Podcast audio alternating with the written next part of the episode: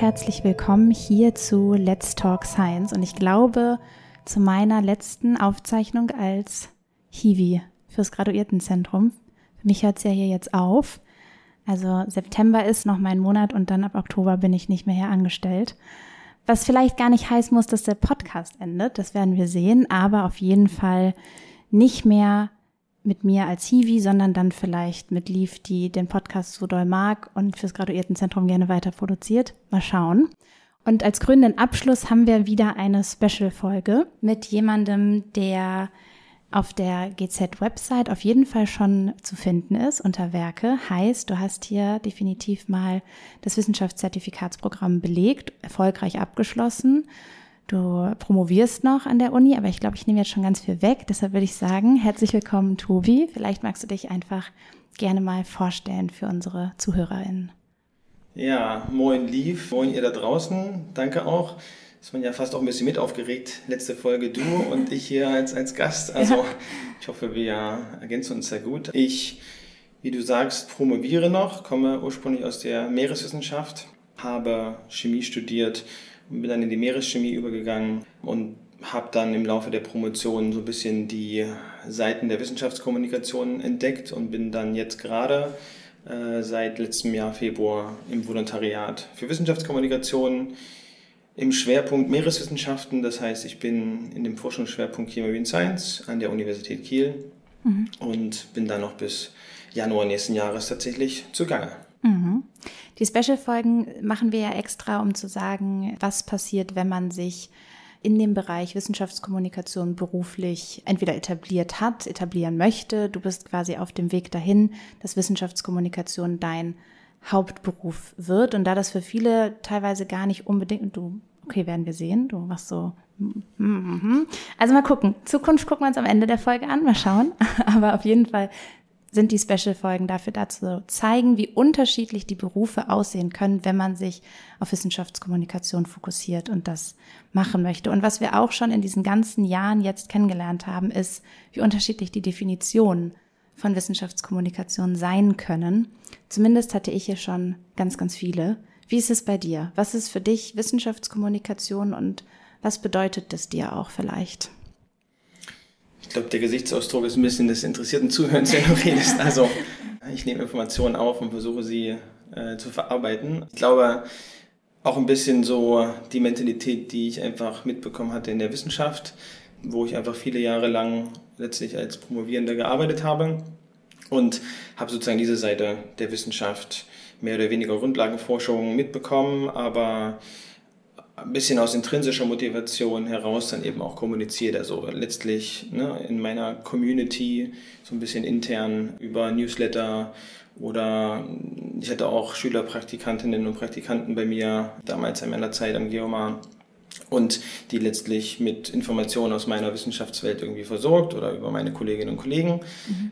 Habe aber letztlich auch festgestellt, dass mir teilweise so ein bisschen ich will gar nicht jetzt unbedingt sagen, der Sinn des größeren Ganzen gefehlt hat, aber ich wollte zumindest da auch mit beteiligt sein. Und deswegen war für mich auch letztlich aus der Wissenschaftscommunity heraus zu kommunizieren, also ein bisschen Richtung extern wichtig.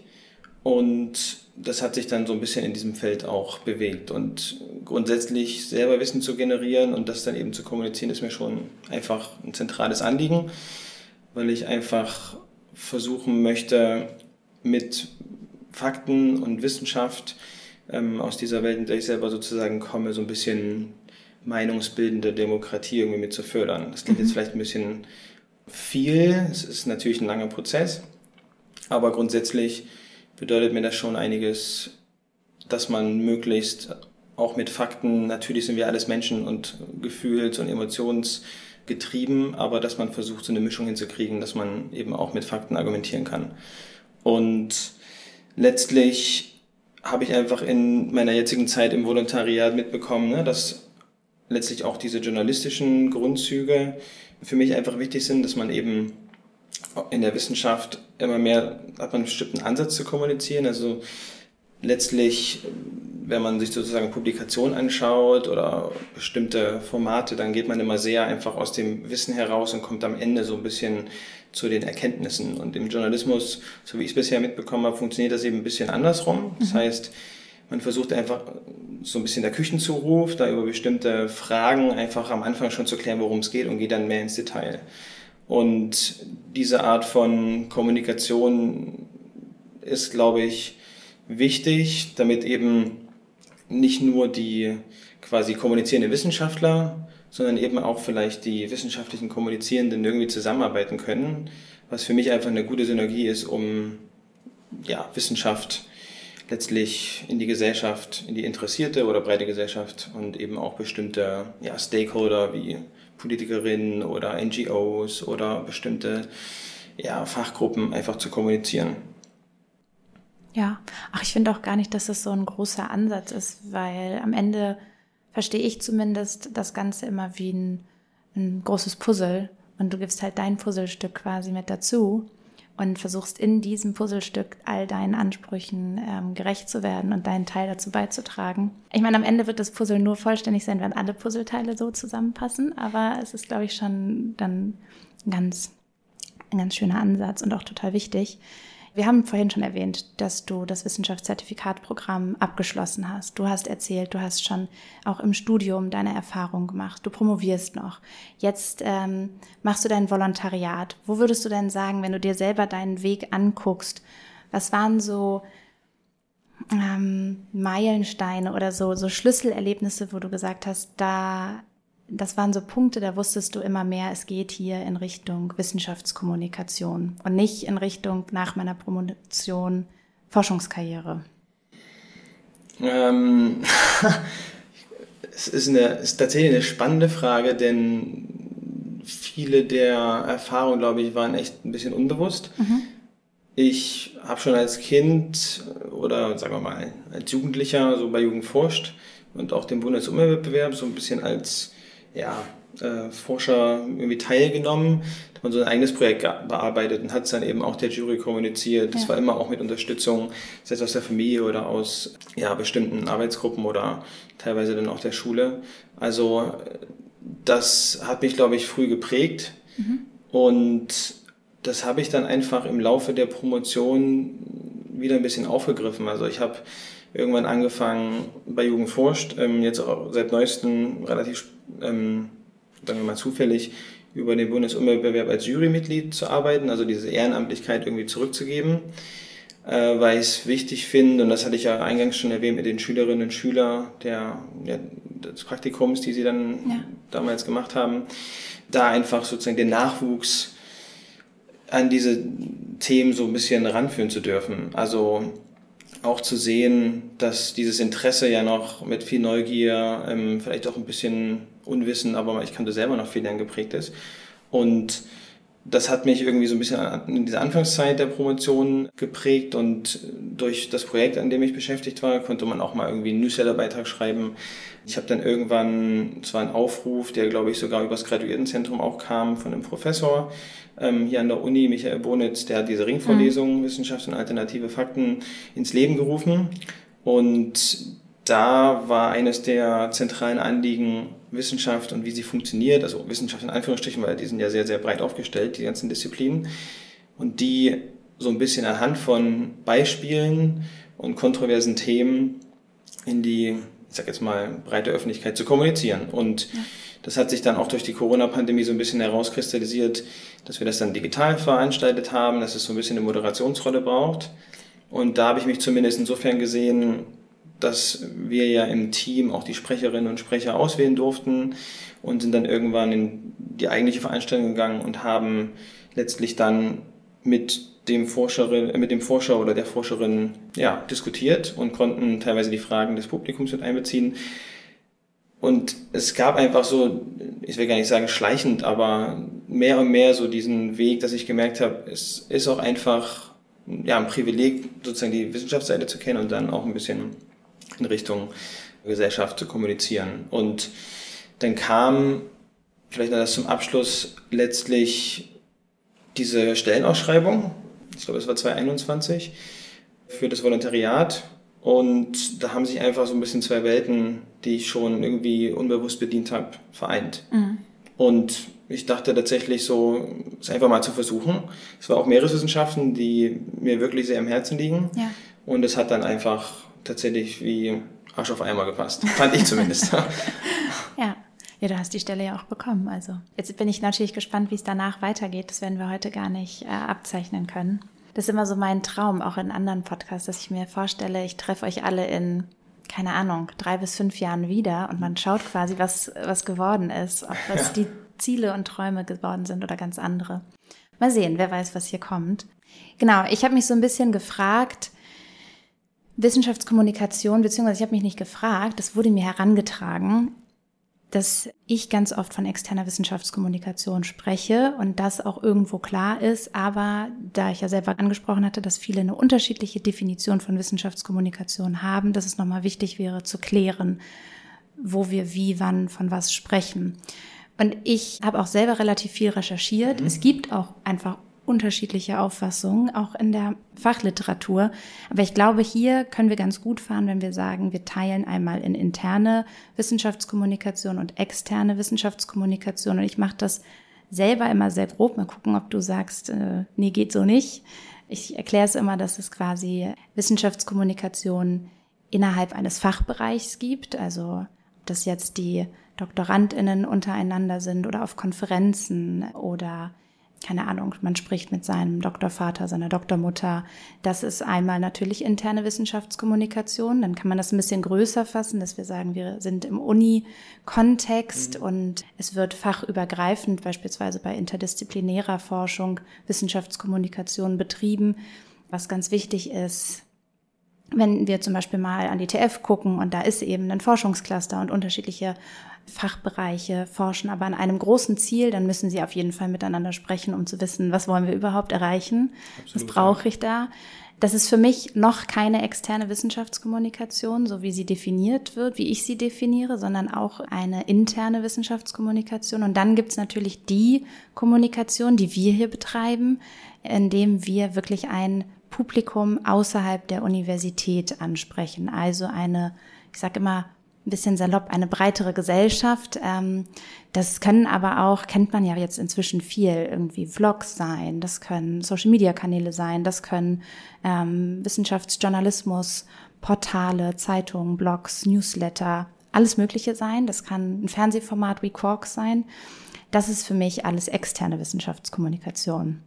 Wie siehst du das? Wie ist das bei euch, wenn du jetzt sagst, in meinem Volontariat, wie hast du es kennengelernt? Wie können wir uns das da vielleicht auch so an deinen Aufgaben vorstellen?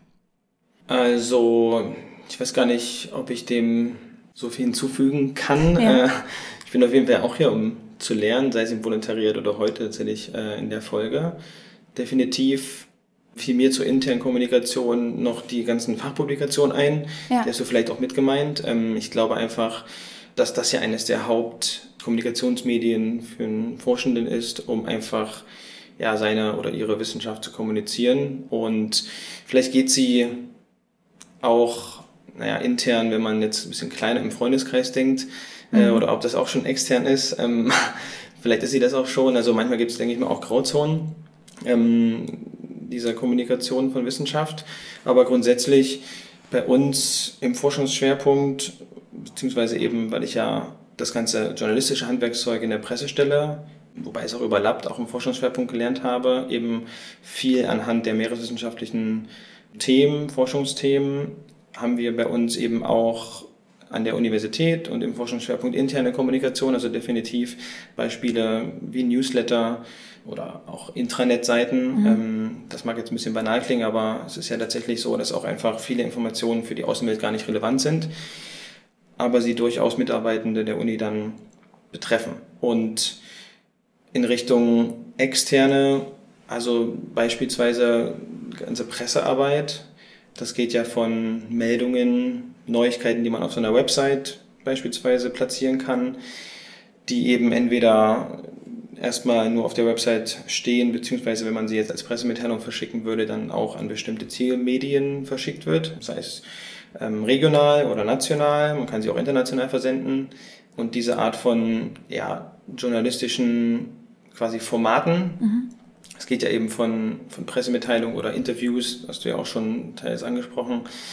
Das sind sicherlich so ein bisschen die, die klassischeren Formate. Und definitiv eines meiner Schwerpunkte ist auch Social Media und ja. ähm, Bewegtbild. Und man merkt schon, dass sich einfach so ein bisschen die Medienlandschaft auch verändert. Ich meine, ich bin da, glaube ich, durch den Beginn des Volontariats so eigentlich mittendrin in der ganzen Veränderung, aber die ging auch schon vor Corona los und mhm. hat sich, glaube ich, durch die Corona-Pandemie durchaus nochmal beschleunigt und verändert. Ähm, und deswegen werden eben Formate wie Social Media, wo man ja auch sehr zielgruppenabhängig kommuniziert, eben auch heutzutage ja fast ohne Bild gar nicht mehr möglich mhm. oder ohne Video. Man merkt ja einfach, dass die folgenden Generationen auch sehr mit Medien anders geprägt sind und umgehen können. Ja.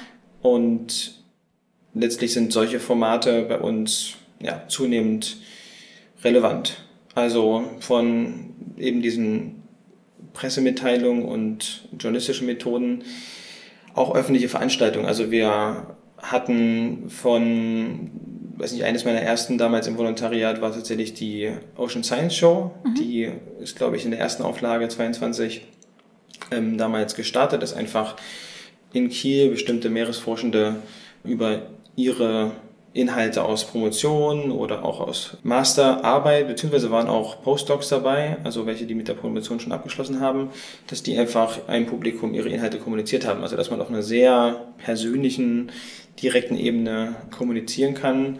Diese Art von Veranstaltungen, jetzt dieses Jahr hatten wir auch Kieler Woche, mhm. da waren wir Teil des Uni, quasi Kieler Uni Live Pagodenbereichs. Letztes Jahr war auch für mich ganz spannend Tag der Deutschen Einheit in Erfurt, weil man letztlich mal, es ist ein bisschen traditionell, äh, schon seit vielen Jahren so gewachsen, dass das Land Schleswig-Holstein Meeresforschung präsentiert und wir dann mal mitten im Herzen von Deutschland kann man jetzt vielleicht streiten, was das Herz von Deutschland ist, aber zumindest zentral gelegen in Deutschland, ja. äh, dort mal Meeresforschung so ein bisschen kommuniziert. Also das tatsächlich auch Fotografie ist ja auch ein Teil meines Volontariats. Also es gibt echt viele Formate, die allein schon ja kommunizieren, Wissenschaft kommunizieren können. Und vielleicht auch, wenn man nichts macht, kommuniziert das ja auch was. Also je nachdem, wie viel Kapazität man so hat, um ja. ja. einfach seine Inhalte nach außen zu bringen oder nach innen. Ja. Hast du denn was, wo, wo du sagst, dafür brennst du oder wenn du weißt, die Aufgabe kommt, dann geht schon richtig eine Vorfreude durch dich durch? Video produzieren, das ist schon eines der Formate, wo ich merke, Inhalt und Kreativität kann so ein bisschen zusammenkommen. Und ich habe das auch schon vor dem Volo gemerkt, dass das einfach ein Format ist, wo ich gerne mehr mitspielen möchte. Mhm aber ich hatte nie so richtig mir die Zeit genommen, um mich da so ein bisschen reinzufuchsen. Und deswegen, äh, auch wenn es echt ein Projekt an sich ist, also es äh, hat ja einfach meine Person im Podcast irgendwie auch, ne, Vorbereitung. Du musst dir ein bisschen überlegen, wie vielleicht so der rote Faden der Geschichte sein könnte, kommen Menschen drin vor oder nicht. Und das Ganze dann am Ende zu schneiden, das ist schon einfach ein Projekt, aber irgendwie an sich, in sich abgeschlossen und das macht schon unglaublich Spaß. Ich hatte da neulich, ähm, um mal ein Beispiel zu nennen, eins über eine Forscherin, die hat ihren Schultütenclub an der Förde. Es war so ein, ähm, war ein dreitägiger letztlich Workshop für Kindergartenkinder. Und die hatten dann an irgendwie ihrem Highlight-Tag an der Förde letztlich Organismen gekeschert und sie dann unter dem Mikroskop so betrachtet. Mhm. Und einfach mit dabei zu sein, die Forscherin und die Kinder irgendwie zu beobachten, sie filmen zu dürfen und auch so ein bisschen daran die Geschichte der Forscherin zu erzählen, aber eben auch die Beteiligten so zu Wort kommen zu lassen, das ist schon einfach irgendwie unglaublich äh, spannend und schön zu sehen, weil ich mag einfach tatsächlich diese Bewegtbildformate, weil da aus meiner Sicht immer noch eine andere Art von Emotion und Stimmung mit transportiert werden kann. Sehe ich auch so. Ich habe mich jetzt so ein bisschen gefragt, wir hatten bei der Podcast-Aufzeichnung mit Caroline mhm. Schmidt-Gross auch so ein bisschen das Thema Herausforderung, Wissenschaftskommunikation, Journalismus, WissenschaftlerInnen, die vielleicht auch so ein bisschen Probleme damit sehen, wenn Dinge heruntergebrochen werden und auch vom Informationsumfang reduziert werden, um sie dann eben einer breiteren Gruppe, einer nicht aus dem Universitätskontext äh, stammenden Gruppe überhaupt zu kommunizieren. Und sie meinte, sie hat da durchaus Herausforderungen erlebt in der Kommunikation dann mit ForscherInnen, WissenschaftlerInnen, aber auch richtig also nicht nur Herausforderungen erlebt im Sinne von, da war mal die Kommunikation ein bisschen schwierig, da musste man mal gucken, wie man das macht, sondern auch richtig Probleme, dass Leute gesagt haben, also ich, ich sehe nicht den Sinn und Zweck dahinter, das jetzt hier runterbrechen zu müssen, damit wir das ja außerhalb der Universität kommunizieren mhm. müssen. Und ich kenne das tatsächlich auch, ohne hier irgendwie Namen zu nennen, von Leuten, die auf der Science Show mal aufgetreten sind hier. Das ist ja ein Format vom Graduiertenzentrum, wo Docs dann erzählt haben. Also ich bekomme da jetzt gerade nicht ganz so viel Stärkung, weil mir eigentlich gesagt wird, konzentriere dich hier auf die Forschung. Diese Art von Kommunikation ist für dich gar nicht so relevant. Mhm. Ist das was, was du auch kennengelernt hast? Ist das was, womit man so ein bisschen jonglieren muss? Wie runtergebrochen können Sachen werden? Oder wie handhabt ihr das? Also grundsätzlich aus meiner Erfahrung ist natürlich immer so die Frage, was ist ein bisschen der Mehrwert des Inhalts, den man kommuniziert, auch ein bisschen in Abhängigkeit ja, von den Ressourcen, die ich jetzt beispielsweise mitbringen kann, also was man nachher umsetzen kann, ähm, hängt schon von vielen Faktoren ab. Und es ist natürlich ähm, irgendwie auch abhängig vom Thema. Also wenn man aus einem, weiß nicht, ein bisschen dem journalistischen Gedanken her das Ganze betrachtet, dann gibt es ja so verschiedene Parameter, woran man jetzt festmachen kann, das ist jetzt eine Meldung, sage ich mal, die es in Anführungsstrichen wert ist zu kommunizieren. Also Neuigkeitswert, der ist immer natürlich relevant, aber es können auch irgendwie eine Art von besondere oder Sensationsmeldung sein. Also irgendwas Kurioses, das ist ja auch ein, ein Thema, ähm, was man mitnehmen kann. Oder es ist vielleicht weiß nicht, aus einem, einem Uni-Kontext einfach ein besonders wichtiges Thema, woher auch immer jetzt das rührt. Also, weiß nicht, aus der Meeresforschung gibt es natürlich auch einfach Inhalte, die für uns, weil sie den Forschungsschwerpunkt gut repräsentieren, auch durchaus sinnvoll sind zu kommunizieren. Weil mhm.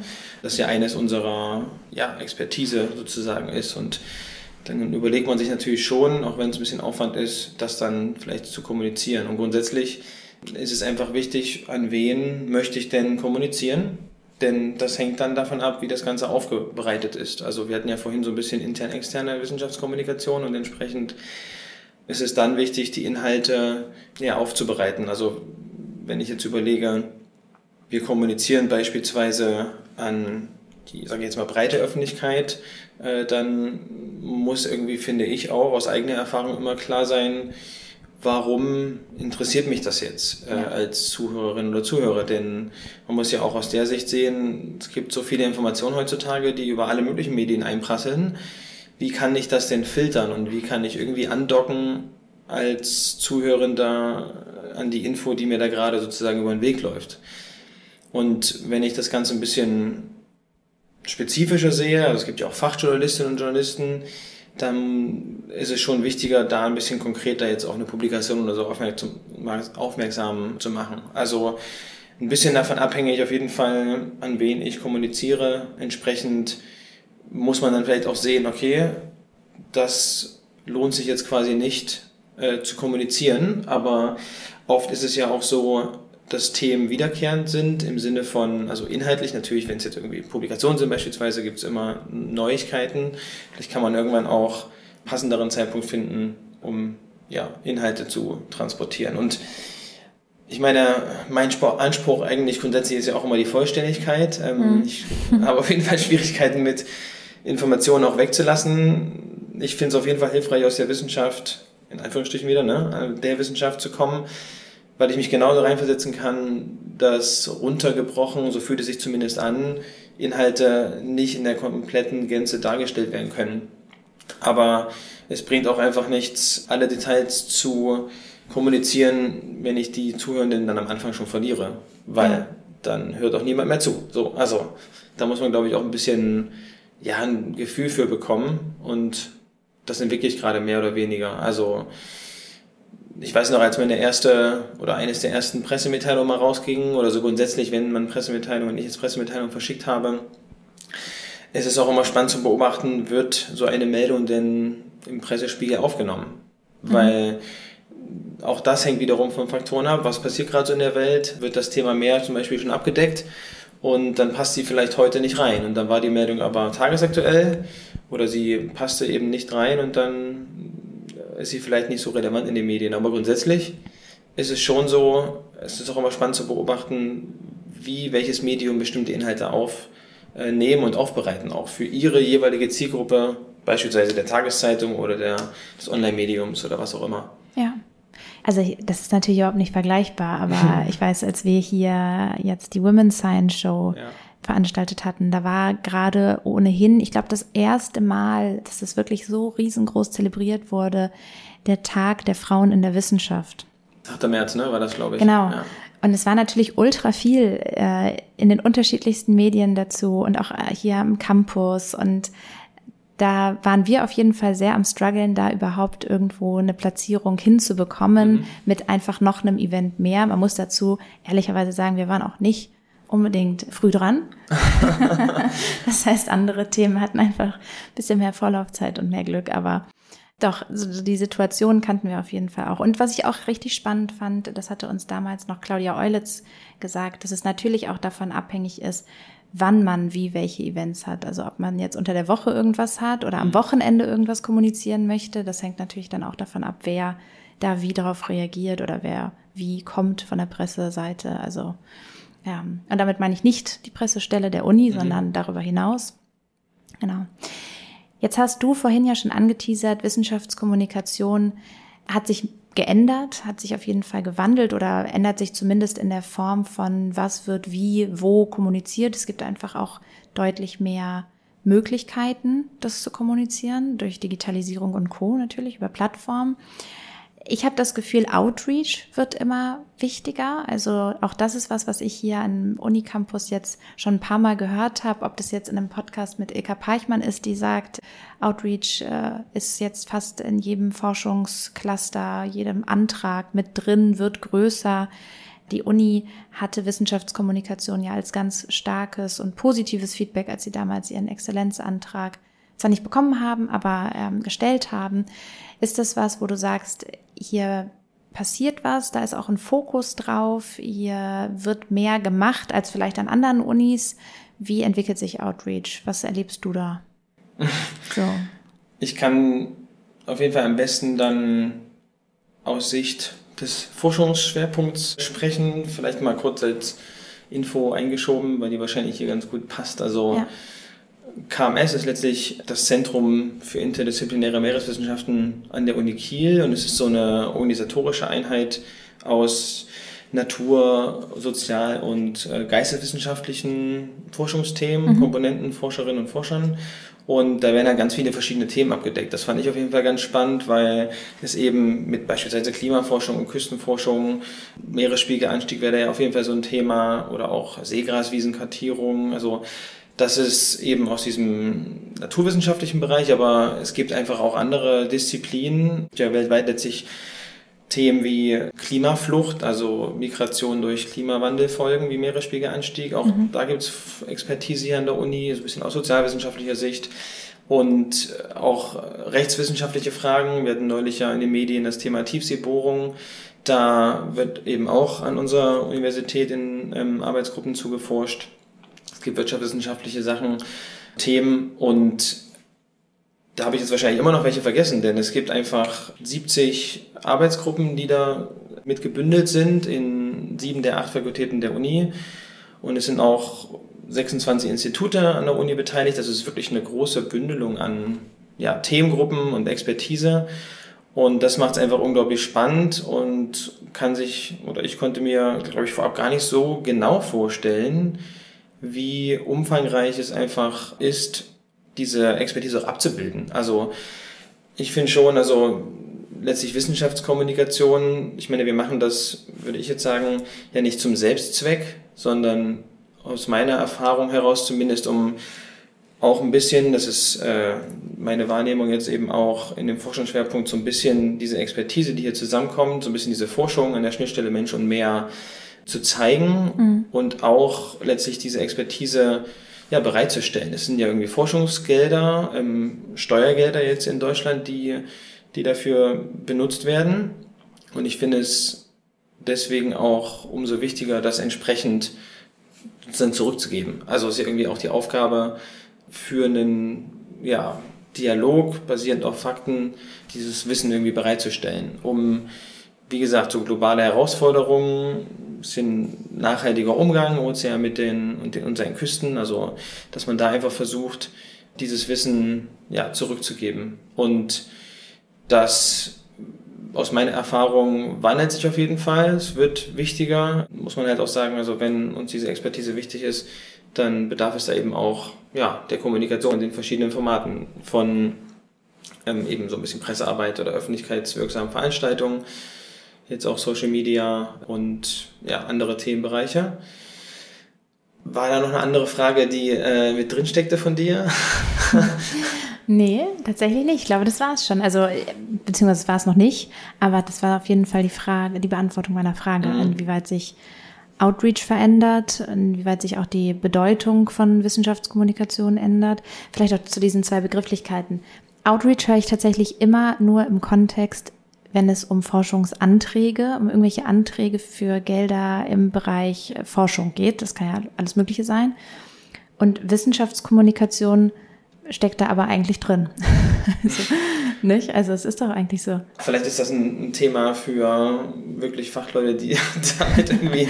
Also ich glaube, genau. Wissenschaftskommunikation ist ganz viel im Outreach versteckt ähm, und Outreach kann dann unterschiedlich aussehen. Ich glaube, es muss kein wissenschaftsjournalistisches Paper sein, sondern kann, zumindest habe ich das so jetzt mal miterlebt, von einem Projekt für eine Schulklasse, mhm. wo ja aber kommuniziert wird, wie die Wissenschaft funktioniert, über einen Podcast, über äh, eine Website, Erfahrung, was auch immer, alles Mögliche sein. Und im Endeffekt ist alles irgendwo Wissenschaftskommunikation, nur in ganz unterschiedlichen Arten und Bereichen verpackt.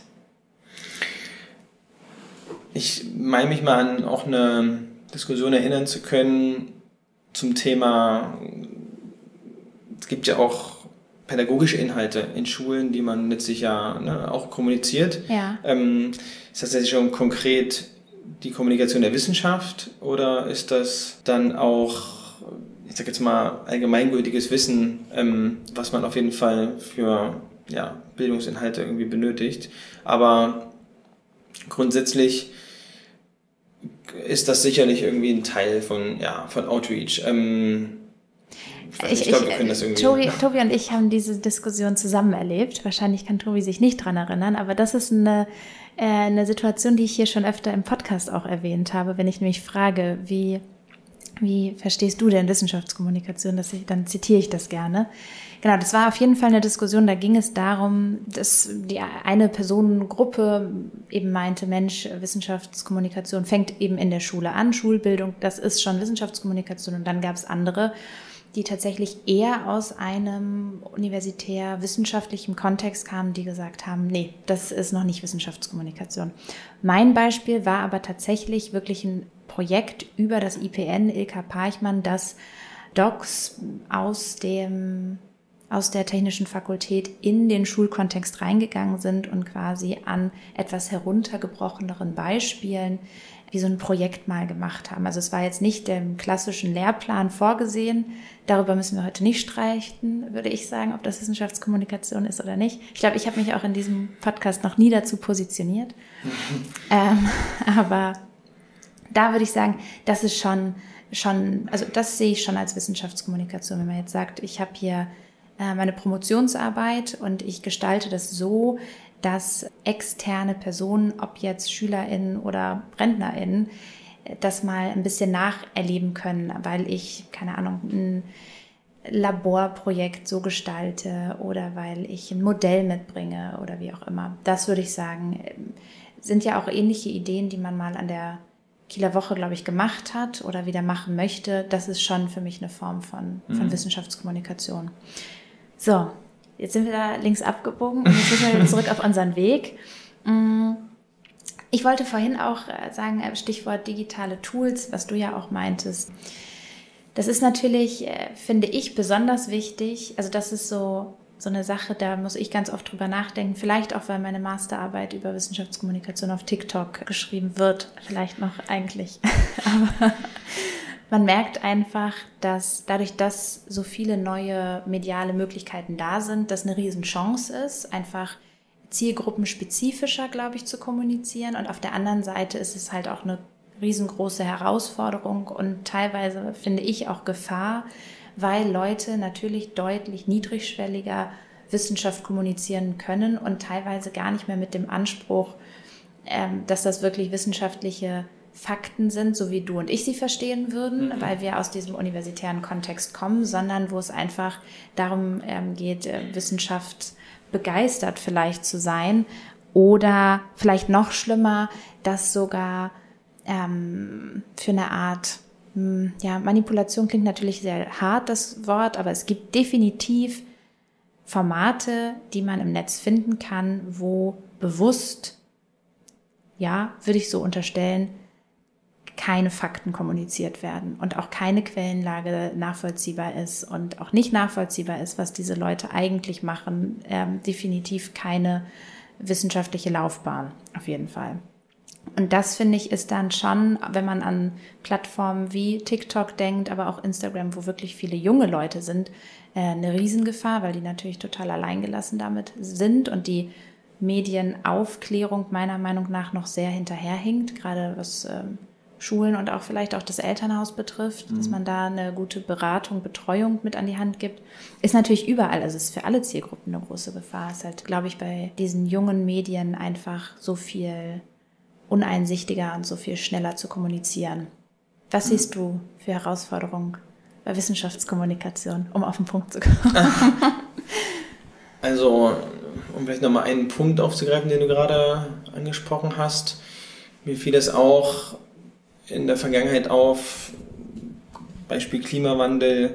Es sind natürlich manchmal auch wirklich komplexe Zusammenhänge, die einfach Zeit benötigen, um sie irgendwie darzustellen. Und ich habe das zumindest auch manchmal erlebt, da wären ja vielleicht sogar, um bei diesen vielleicht Falschinformationen zu bleiben, manchmal wären ja tatsächlich auch, sagen wir mal, Fakten irgendwie kommuniziert, aber die sind immer Teil ne, eines Gesamtbildes. Also irgendwie braucht es manchmal einfach den Kontext und den braucht es äh, mit Zeit, denn äh, ich meine, die Welt ist und weiß nicht, der Planet und wie die Erde funktioniert oder eigentlich ist es wenn man überlegt, wir haben irgendwie 71 Prozent äh, auf dem Planeten ähm, Ozean, dann ist es eigentlich für mich immer eher mehr ein Planet als eine Erde, aber das am Rande. Ähm, es ist einfach unglaublich wichtig, äh, manchmal eben auch diesen, ja, diese Komplexität mit aushalten zu können und müssen, um irgendwie diese Inhalte transportieren zu können. Und heutzutage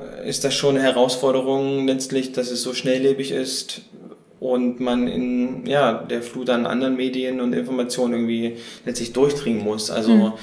ist ja eigentlich das Schöne, dass ganz viele Informationen frei zugänglich sind, aber sie entsprechend knackig aufzubereiten, dass die Zielgruppe oder überhaupt die interessierten Menschen da draußen auch das Ganze lesen wollen.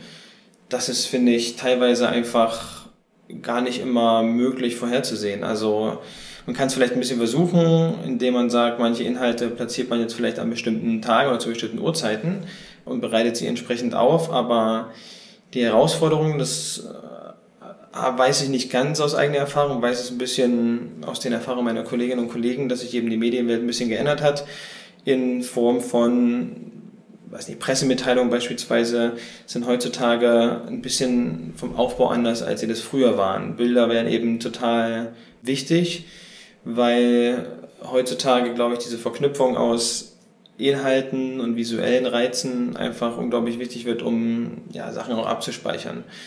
Ja, die Herausforderung ist, glaube ich, einfach mit letztlich den Informationen, die man so generiert, auch äh, durchzudringen. Und man hat meistens nicht viel Zeit dafür. Mhm. Denn teilweise werden Inhalte, ja, laufen schnell durch und dann ist das Thema schon wieder ja, vorbei. Und teilweise ist es auch schwer, gegen Informationen, die jetzt vielleicht gar nicht ganz korrekt dargestellt sind, wieder anzukämpfen, sage ich mal, weil es irgendwie mehr Zeit braucht, diese Informationen irgendwie aus dem Weg zu räumen, als dass ja, sie hätte gar nicht ursprünglich kommuniziert werden sollen. Also es ist ein bisschen schwierig, glaube ich, in der heutigen schnelllebigen Medienlandschaft, mit all den Interessen jedes Einzelnen, jeder Einzelnen, die da draußen ist, auch irgendwie zu zeigen, dass es relevant jetzt hier sich anzugucken. Natürlich gibt es ja auch immer mehr Menschen. In Zeiten der Digitalisierung verändern sich zum Beispiel auch Redaktionen, ne? da wird ein bisschen verschlankt.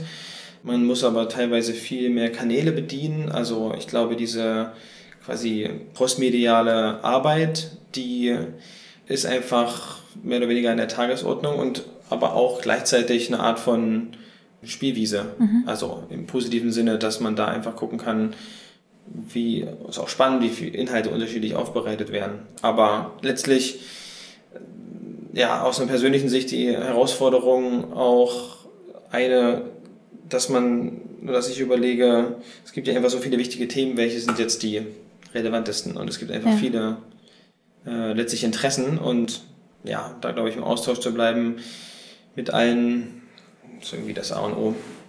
Ja, also ich mache jetzt ja in Zukunft nicht das, was du machst.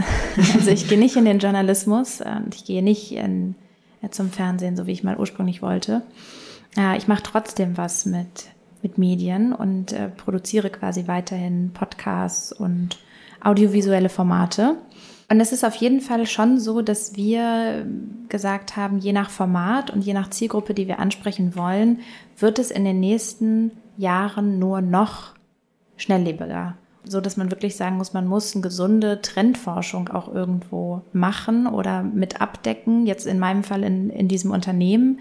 Also weil ich mit meinen jetzt bald 27 Jahren schon gar nicht mehr also in drei Jahren kann ich nicht von mir behaupten, ich bin noch up to date und bin noch am Zahn der Zeit. Das kann ich wahrscheinlich jetzt schon nicht sagen, obwohl ich das noch mir einbilde. Aber ähm, das, das finde ich spannend. Also wer weiß, viele sagen ja auch immer, es gibt Entwicklungen, die, die gehen dahin und dann gibt es auch mal wieder so einen Turnback und es entschleunigt sich. Ich sehe das noch nicht. Ich glaube, es wird, äh, wird äh, sich noch sehr viel verändern, was Kommunikation betrifft in Zukunft. Gerade auch vielleicht mit KI, was man vielleicht auch für Tools vielleicht dann auch unterstützend hat. Vielleicht kann man doch noch besser darauf reagieren und noch individueller kommunizieren.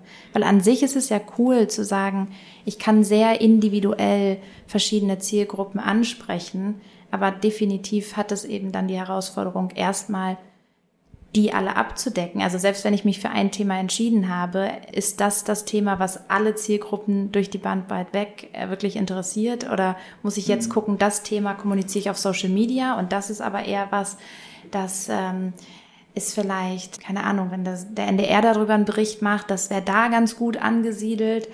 Ähm, warum differenziere ich überhaupt da? Also das ist ja schon, schon ziemlich kompliziert. Ich bin gespannt, wie das bei dir in in nächster Zeit ist. Ich glaube, ein gutes Bauchgefühl gehört da einfach dazu. Das ja, muss man schon mal mitbringen. Für die, die Themen oder für ja. den Umgang damit? Also, nee, für die Themen. Für die Themen, ja. ja. Äh, da fällt mir gerade, oder fallen mir gerade zwei, zwei Sachen ein. Also beispielsweise, ähm, wenn man das so ein bisschen ja, in den Redaktionen sieht, dann aus meiner Erfahrung kristallisiert sich da ein bisschen gerade diese Art von Newsroom-Charakter mhm. heraus. Also, das ist einfach auch durch diese Vielfalt an Kommunikationskanälen, sei es, da werden Themen auf Social Media gespielt, also Twitter oder X, wie auch immer. Ähm, teilweise kommen Themen da ja eher mal in die Redaktion an, als jetzt über vielleicht das klassische Medium einer Pressemitteilung, weil es einfach viel schnelllebiger ist. Und diese einzelnen Kommunikationskanäle im Blick zu halten, und ja, die Gesamtschau, was jetzt vielleicht jetzt die Uni oder so betrifft, ne, dann ähm, für einen Tag allein zu gewährleisten, das braucht auch Kapazitäten. Also mhm. ähm, weil eben auch viele Themen herangetragen werden, ist es, ähm, so wie ich es jetzt eben mitbekommen habe, auch wichtig, dann einfach eine Person in Charge zu haben. Die heißt dann so ein bisschen Chef vom Dienst oder Chefin vom Dienst. Also, ja. dass es da einfach jemanden gibt, der diese Themen, die alle reinkommen, bündeln und die dann auch so ein bisschen zu verteilen, weil man teilweise über diese vielen Kanäle ja, es einfach erstmal lernen muss, alles mitzubekommen. Also ich war selber mal in der Redaktion jetzt eine Woche CVD und das ist schon, es ist schon unglaublich vielfältig, was einfach so an Themen da so einläuft. Ähm, also von klassischen Kanälen wie E-Mail oder eben Social Media oder Telefon. Das Spannende eben auch bei Social Media, das ist jetzt noch so ein zweiter Gedanke, man hat einfach die Möglichkeit direkt mit Nutzenden zu kommunizieren. Das ist ja auch eine unglaubliche Bereicherung ja, und stimmt. vielleicht auch eine Herausforderung, weil es natürlich den Aufwand der Kommunikation total erhöht. Ne? Also wenn man einfach viel greifbarer ist. Aber ich glaube, damit umzugehen, da braucht man einfach irgendwie ein bisschen langjährige Erfahrung und die sammle ich vielleicht jetzt zunehmend. Ja, aber ich glaube auch den Mut dazu, dass man vielleicht nicht immer alles sofort richtig kommunizieren kann. Man macht halt Fehler und die gehören dazu und davon, daraus lernt man. Also ich lerne jetzt immer mehr wirklich Unternehmen kennen, die sagen, sie haben sich jetzt jahrelang dieser Art von Kommunikation verwehrt, weil sie Angst davor haben, wie zum Beispiel die Kommentarleiste dann aussehen wird, ähm, wie Leute reagieren, ob man sich das leisten kann. Und so trans, also so transparent her in der Kommunikation zu sein. Letztendlich kannst du ja auch auf Social Media dich so inszenieren, wie du es gerne möchtest.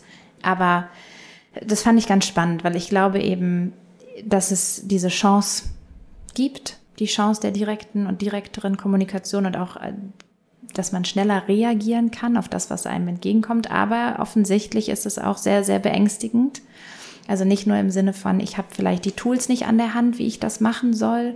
Ähm, und ich weiß auch gar nicht, was ich jetzt da wie wem kommuniziere, sondern mhm. Ich weiß gar nicht, welche Reaktion ich bekomme. Und das ängstigt mich sehr, wenn die nicht so positiv ist. Ja, ein spannendes Thema und ich habe auch auf jeden Fall da noch Fragen dazu, aber mit Blick auf die Zeit, so schön es hier mit dir ist, lass uns da doch in zwei Wochen nochmal zurückkommen.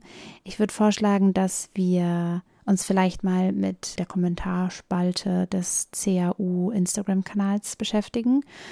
Frage ich mich ja, kommen da manchmal Kommentare, die die man hätte vorhersehen können? Muss man darauf reagieren? Habt ihr da irgendwie so einen Kodex? Wie geht ihr damit um? Oder ist das einfach noch nie der Fall gewesen? Ja, ansonsten, Tobi, vielen, vielen lieben Dank, dass du hier heute zu Gast warst. Es war sehr spannend und sehr nett und ich hoffe auch für alle da draußen, wenn ihr Fragen habt, wie immer. Ihr könnt natürlich Tobi direkt kontaktieren, ihr könnt auch das Graduiertenzentrum kontaktieren, auch wenn ich hier bald nicht mehr sitze, könnt ihr weiterhin an diese Mailadresse schreiben oder einfach an Mirko und Ulf oder auch Sabine schreiben und folgt gerne uns, unserem X oder auch Twitter-Kanal für diejenigen, die sich an das X noch nicht gewöhnt haben. Ja, ich freue mich, dass wir noch eine Folge zusammen haben. Ich freue mich auf in zwei Wochen und wünsche euch allen bis dahin einen schönen, nochmal warmen, sonnigen September. bis dann.